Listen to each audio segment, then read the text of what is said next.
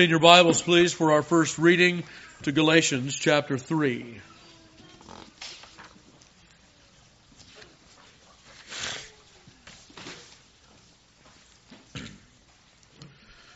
Galatians chapter 3 verse 1. Here now the inerrant, infallible, and inspired Word of God. O foolish Galatians, who hath bewitched you that ye should not obey the truth, before whose eyes Jesus Christ hath been evidently set forth, crucified among you. This only would I learn of you, received ye the Spirit by the works of the law, or by the hearing of faith? Are ye so foolish, having begun in the Spirit, are ye now made perfect by the flesh? Have you suffered so many things in vain, if it be yet in vain? He therefore that ministereth to you the Spirit and worketh miracles among you, doeth he it by the works of the law or by the hearing of faith? Even as Abraham believed God, and it was accounted to him for righteousness. Know ye therefore that they which are of faith, the same are the children of Abraham, and the scripture foreseeing that God would justify the heathen through faith, preached before the gospel unto Abraham, saying, In thee shall all nations be blessed. So then, they which be of faith are blessed with faithful Abraham. For as many as are of the works of the law are under the curse. For it is written, Cursed is everyone that continueth not in all things which are written in the book of the law to do them. But that no man is justified by the law in the sight of God is evident, for the just shall live by faith. And the law is not of faith, but the man that doeth them shall live in them. Christ hath redeemed us from the curse of the law, being made a curse for us, for it is written, Cursed is everyone that hangeth on a tree. That the blessing of Abraham might come on the Gentiles through Jesus Christ, that we might receive the promise of the Spirit through faith. Brethren, I speak after the manner of men, though it be but a man's covenant, yet if it be confirmed, no man disannulleth nor addeth thereunto. Now to Abraham and his seed were the promises made. He saith not unto thy seeds as of many, but as of one, and to thy seed, which is Christ. And this I say that the covenant that was confirmed before of God in Christ, the law, which was 430 years after, cannot disannul that it should make the promise of none effect. For if the inheritance be of the law, it is no more of promise. But God gave it to Abraham by promise. Wherefore serveth then the law, it was added because of transgressions, till the seed should come to whom the promise was made, and it was ordained by angels in the hand of a mediator. Now, a mediator is not a mediator of one, but God is one. Is the law then against the promises of God? God forbid. For if there had been a law which could have given life, verily righteousness should have been by the law. But the scripture hath concluded all under sin, that the promise by faith of Jesus Christ might be given to them that believe. But before faith came, we were kept under the law, shut up unto the faith which should afterwards be revealed. Wherefore the law was our schoolmaster to bring us unto Christ, that we might be justified by faith. And after that faith is come, we are no longer under a schoolmaster. For ye are all the children of God by faith in Jesus Christ. For as many of you as have been baptized into Christ have put on Christ. There is neither Jew nor Greek, there is neither bond nor free, there is neither male nor female. For ye are all one in Christ Jesus.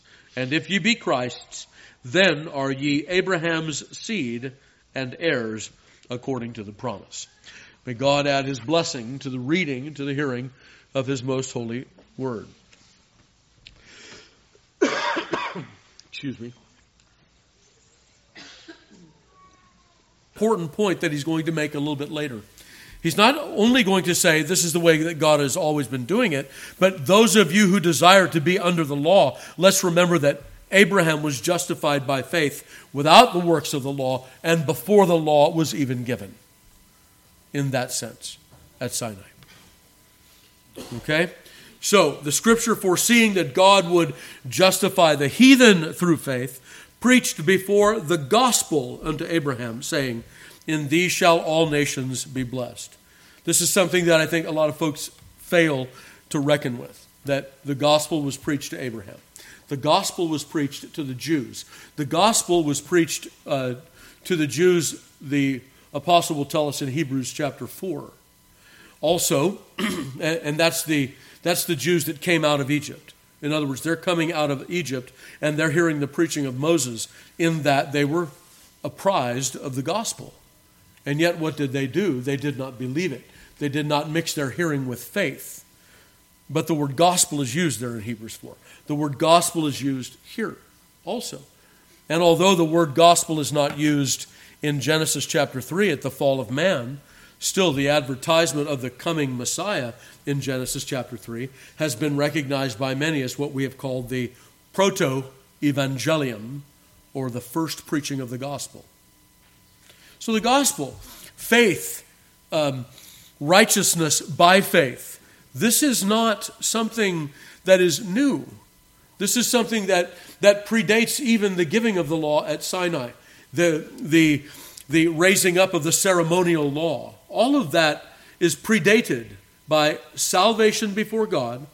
That is salvation from the judgment to come. Remember, saved from what? Salvation from the judgment to come by faith only and not by your own works. And that faith is accounted to you by God for righteousness. Hebrews chapter 11 will tell us that Abel partook of that righteousness. Noah partook of that righteousness. Abraham partook of that righteousness, and so on. So, what Paul is doing with the Galatian churches here is showing not only the antiquity of the gospel construct, but also that in its antiquity it predates the law. And so, when the law comes, as Paul will say in a few moments, 430 years later, it does not disannul the promise that God made to Abraham. It is adjunct to it to help with the realization of that promise. It is not converse to it at all. Okay, so then they which are of faith are blessed with faithful Abraham. And then he will talk about what it means to attempt to be righteous before God by keeping the law. What, how does that proposition work? Or as one, one popular you know, television counselor says, how's that working for you? Right? How does that work? Here's what Paul says, verse 10 For as many as are of the works of the law are under the curse. For it is written, Cursed is every one that continueth not in all things which are written in the book of the law to do them. But that no man is justified by law, and by the law in the sight of God, is evident. For the just shall live by faith, and the law is not of faith, but the man that doeth them shall live by them. It's not by faith; it's by doing. And so, in those three verses, Paul reveals the impossibility of being right with God through our own good works. It's impossible, it cannot be done. We are all under the curse because all of us have, in one sense or another, either in Adam or in ourselves, broken the commandments of God. So Christ hath redeemed us from the curse of the law, being made, being made a curse for us. For it is written, Cursed is everyone that hangeth on a tree, that the blessing of Abraham might come on the Gentiles through Jesus Christ, that we might receive the promise of the Spirit through faith. Let's, let's pause at verse 13 and 14 for a moment and think of the greatness of God's mercy. Paul has just concluded the, the entire human race guilty before God and worthy of cursing. But instead, we have this gracious promise of God that is shed abroad upon Abraham and all those who have a like faith with Abraham that it's not a cursing at all, it's a blessing. Beloved, do you hear the mercy in that? And we must remember that this is that it's not merciful for God to say to someone, if you can be good enough, you will commune with me. That's not merciful at all because there's no one that can be. We've already been tainted with our relationship to Adam, and then we only add to that our own wickedness. And so, beloved, if we are hoping in some sense or another because we can get to a place where we're good enough, or we can, uh, uh, our, our, our good works will outweigh the bad, or we're better than we used to be, or better than the next guy, all of those things, that's, that's simply you know, tilting at windmills. It's, it's, uh, it's placing all your stock in a place that will have no fruition at all. If we would be right with God, it will be through the work of Jesus Christ and Him alone, His sacrifice. And the efficacy of that sacrifice is indeed received through the empty and alone instrument of faith. The law is not of faith. It's not, you know, now that I'm saved, I can keep the law, and for that, God will save me. No, that's Roman Catholicism, right? And other religions like it. It's not, oh, God is no longer required that I keep all the commandments of God, only that I believe, and God receives my believing as obedience. And so that's what I need to be saved. No. No, because your faith could never rise to the level of the perfection that it would need to rise to. It's not faith in faith, and it's not faith in our own doing, it's simply faith in Christ and His doing and His dying. And it can not be anything other than that. Abraham believed God. Abraham, Jesus will say, saw Christ's day and rejoiced. The Old Testament saints knew much more than they're often given credit for knowing.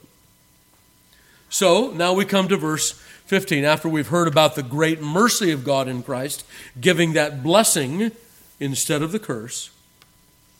Verse 15 Brethren, I speak after the manner of men, though it be but a man's covenant, yet if it be confirmed, no man disannulleth nor addeth thereto.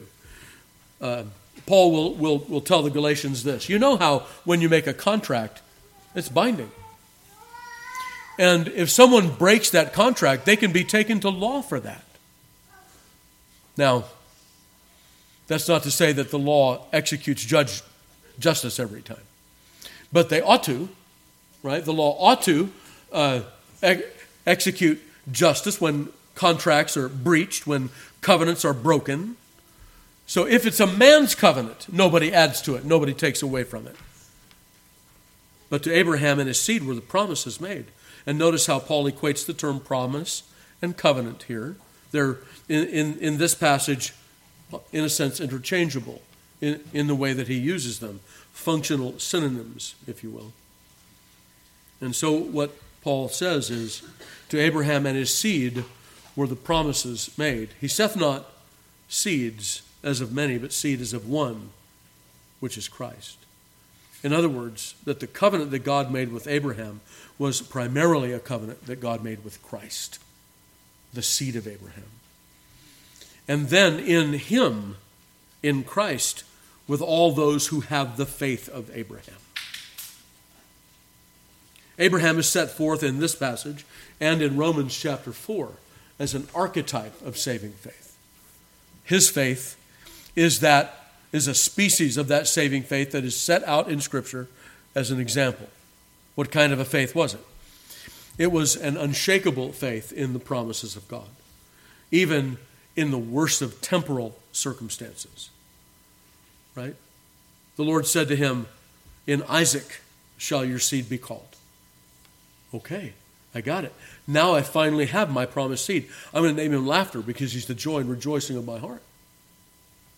Okay, very good. Now take your only son, whom you love, in Genesis 22, and take him up to Mount Moriah and offer him there a sacrifice unto the Lord your God.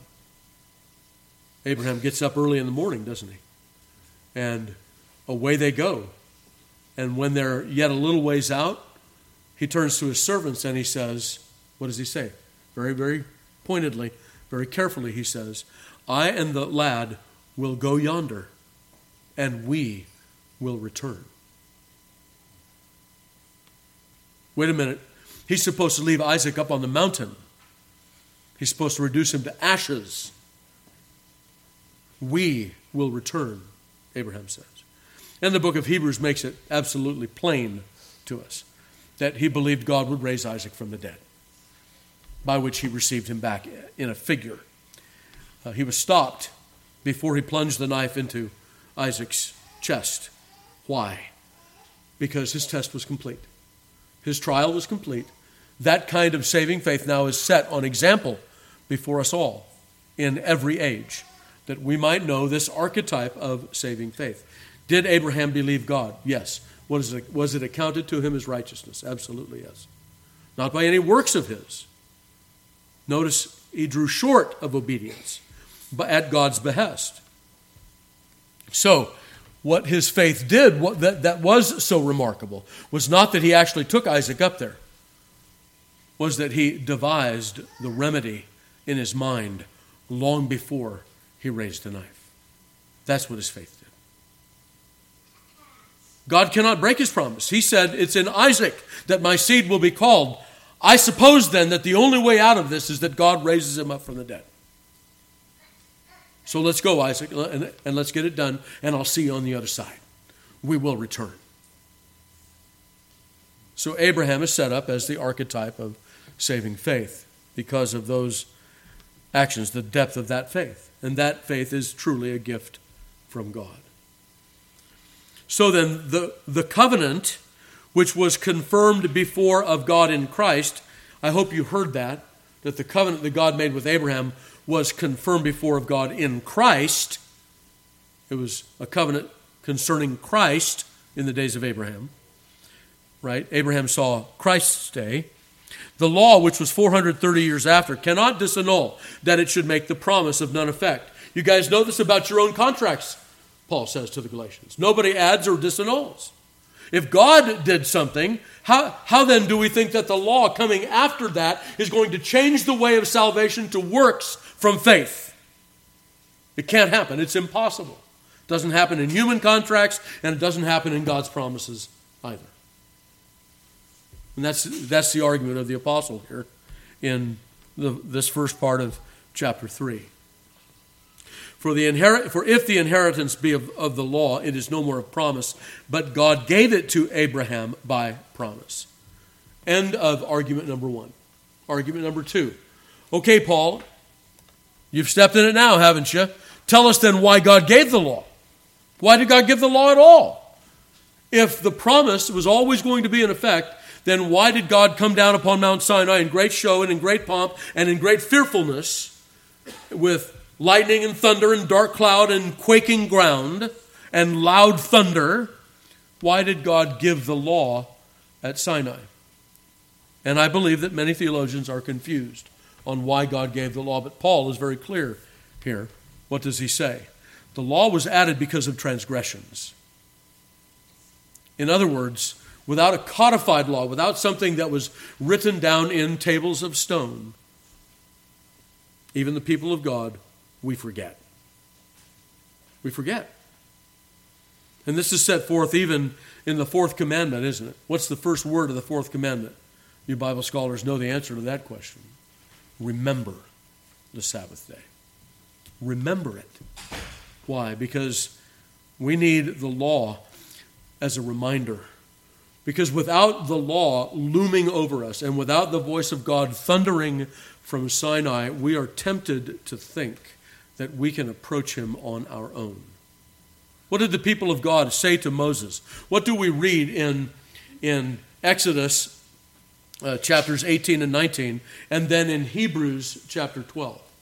What do we read? What did the people say to Moses? You go up there and talk to him. We don't want any part of that.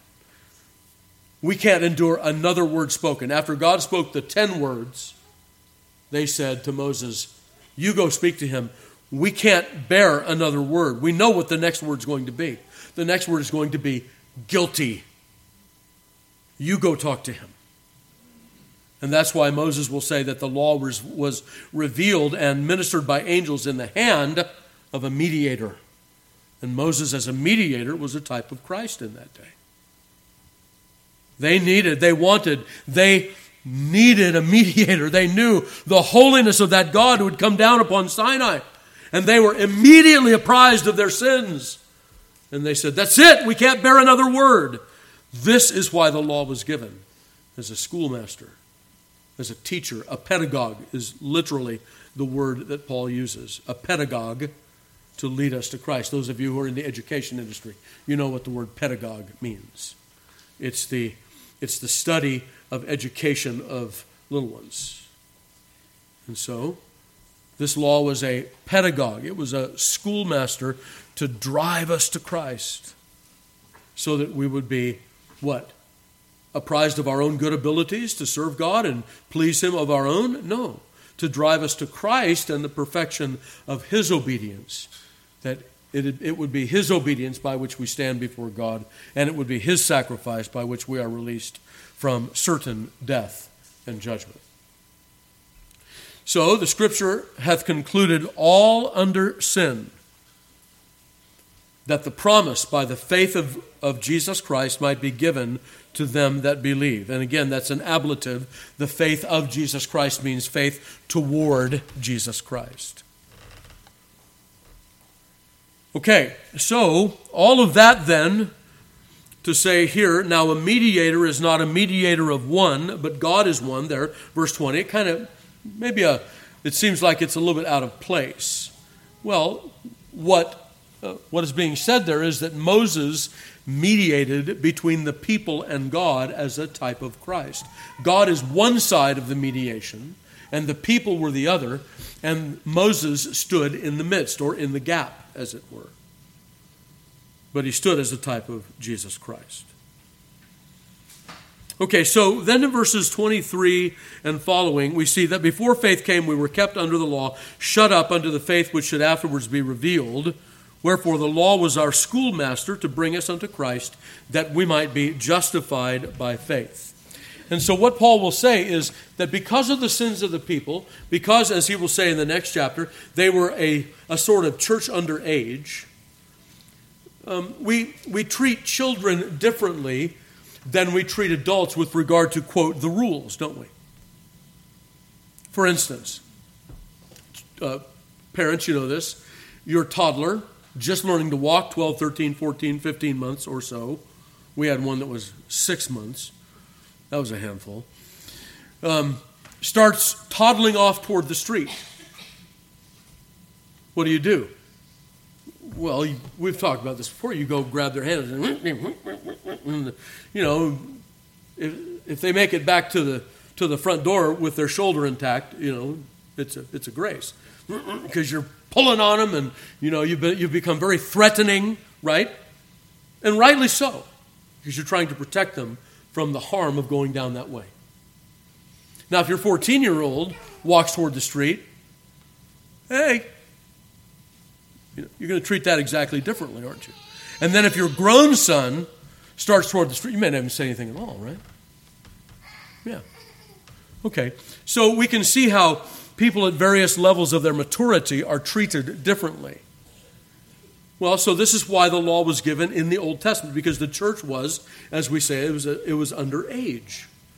It was still in its infancy. It was still at a point where they had just been brought out of Egypt. They, they had been living under slavery. They had forgotten all about the Sabbath. The Lord had completely removed the Sabbath from their midst providentially because they slaved under hard taskmasters other laws that they that they would have held they they didn't they they had become in a sense egyptian. Although they they maintained their distinct uh, uh, existence as israelites still the customs uh, we we find that that even during the exodus we're still struggling with the idolatry that they brought with them from egypt and so on. They're a church under age. And so yeah the law is presented in severity. Uh, it's, it's a gracious covenant under the scaffolding of an underaged legal severity. But it's still gracious. Paul says here that the promise didn't go away because of the law given at Sinai. Rather, it was given adjunct to it to drive us to Christ, to drive them to Christ, and to drive us to Christ. They were to look at every sacrifice that they offered as pointing away from an animal sacrifice to a sacrifice of greater proportion of Messiah and when he would come. So then, finally, we come to the end of the chapter. After faith has come, we're no longer under the schoolmaster. For ye are all the children of God by faith in Jesus Christ. And as many of you as have been baptized into Christ have put on Christ. Now, there's, a, there's an internal and an external that's being spoken of there. Oh, well, is this talking about spirit baptism or water baptism? Well, let's remember that the Bible doesn't speak so, so, uh, uh, so dichotomously between those two things, right? It's, it's sign and thing signified. We don't marry them together such to, to mingle the sign and the thing signified, but we don't separate them so as to separate them and say we have two baptisms either. So, children, when your parents brought you to the baptismal font, there's a very real way in which you were at that point united to Christ. You were completely identified with his people. You come under the bond of the covenant. You hear the gospel preaching. You belong to the people of God. Whenever the people of God meet, you know where you're supposed to be because you're one of them. You stand up when they stand, you sit down when they sit. When they begin to sing, some of you, even before you can form your words, start your singing ministry, don't you? That's right. And we hear you, and we love that we hear that. All of that is true. Right? But then, what do we pray for as your parents and mentors and fellow church members? We pray for that sign that was applied to you will, in God's good time, become that inward reality. And we don't baptize you again when you say that's happened. You were baptized. You were united to Christ in everything that needs to be said when you were brought to the baptismal font. Now, when you are in your, in your heart united to Christ, when you call upon the name of the Lord, or if we can put it in the language of our sermon earlier today, when you receive Christ, when you, right, when you come to Him, when you go to Him, when you turn to Him, all of those things. When you do that, well, then we examine you and we bring you to the table of the Lord at that point. So, beloved, um, as many of you as have been as have been baptized into Christ have put on Christ. There is a sense in which outward ecclesiastical baptism unites to Christ, and we don't want to play that down. It is not everything, but it is something, something that is real and objective, something to which you then, as those who are baptized, should remember and remember the, those commitments and those promises that were made concerning you at that time. And then notice, for there is no uh, Jew nor Greek, male nor female, uh, you are a bond or free, ye are all one in Christ Jesus. And then notice finally here, and if ye are Christ's, then ye are Abraham's seed, heirs according to the promise. And if you want a little bit more on that, uh, spend some time this evening in your Bibles and turn to John chapter 8 and hear the profession of the Jews of Christ's day when they say, We are Abraham's seed. And hear Christ's response to them. Because Christ said, You are not Abraham's seed. You don't have the faith of Abraham, and you don't have the practice of Abraham. You are not Abraham's seed. But if you are Christ's, no matter what ethnicity you've come from, you are Abraham's seed and heirs according to the promise. All right, with that, then, let's stand and call upon the Lord in prayer.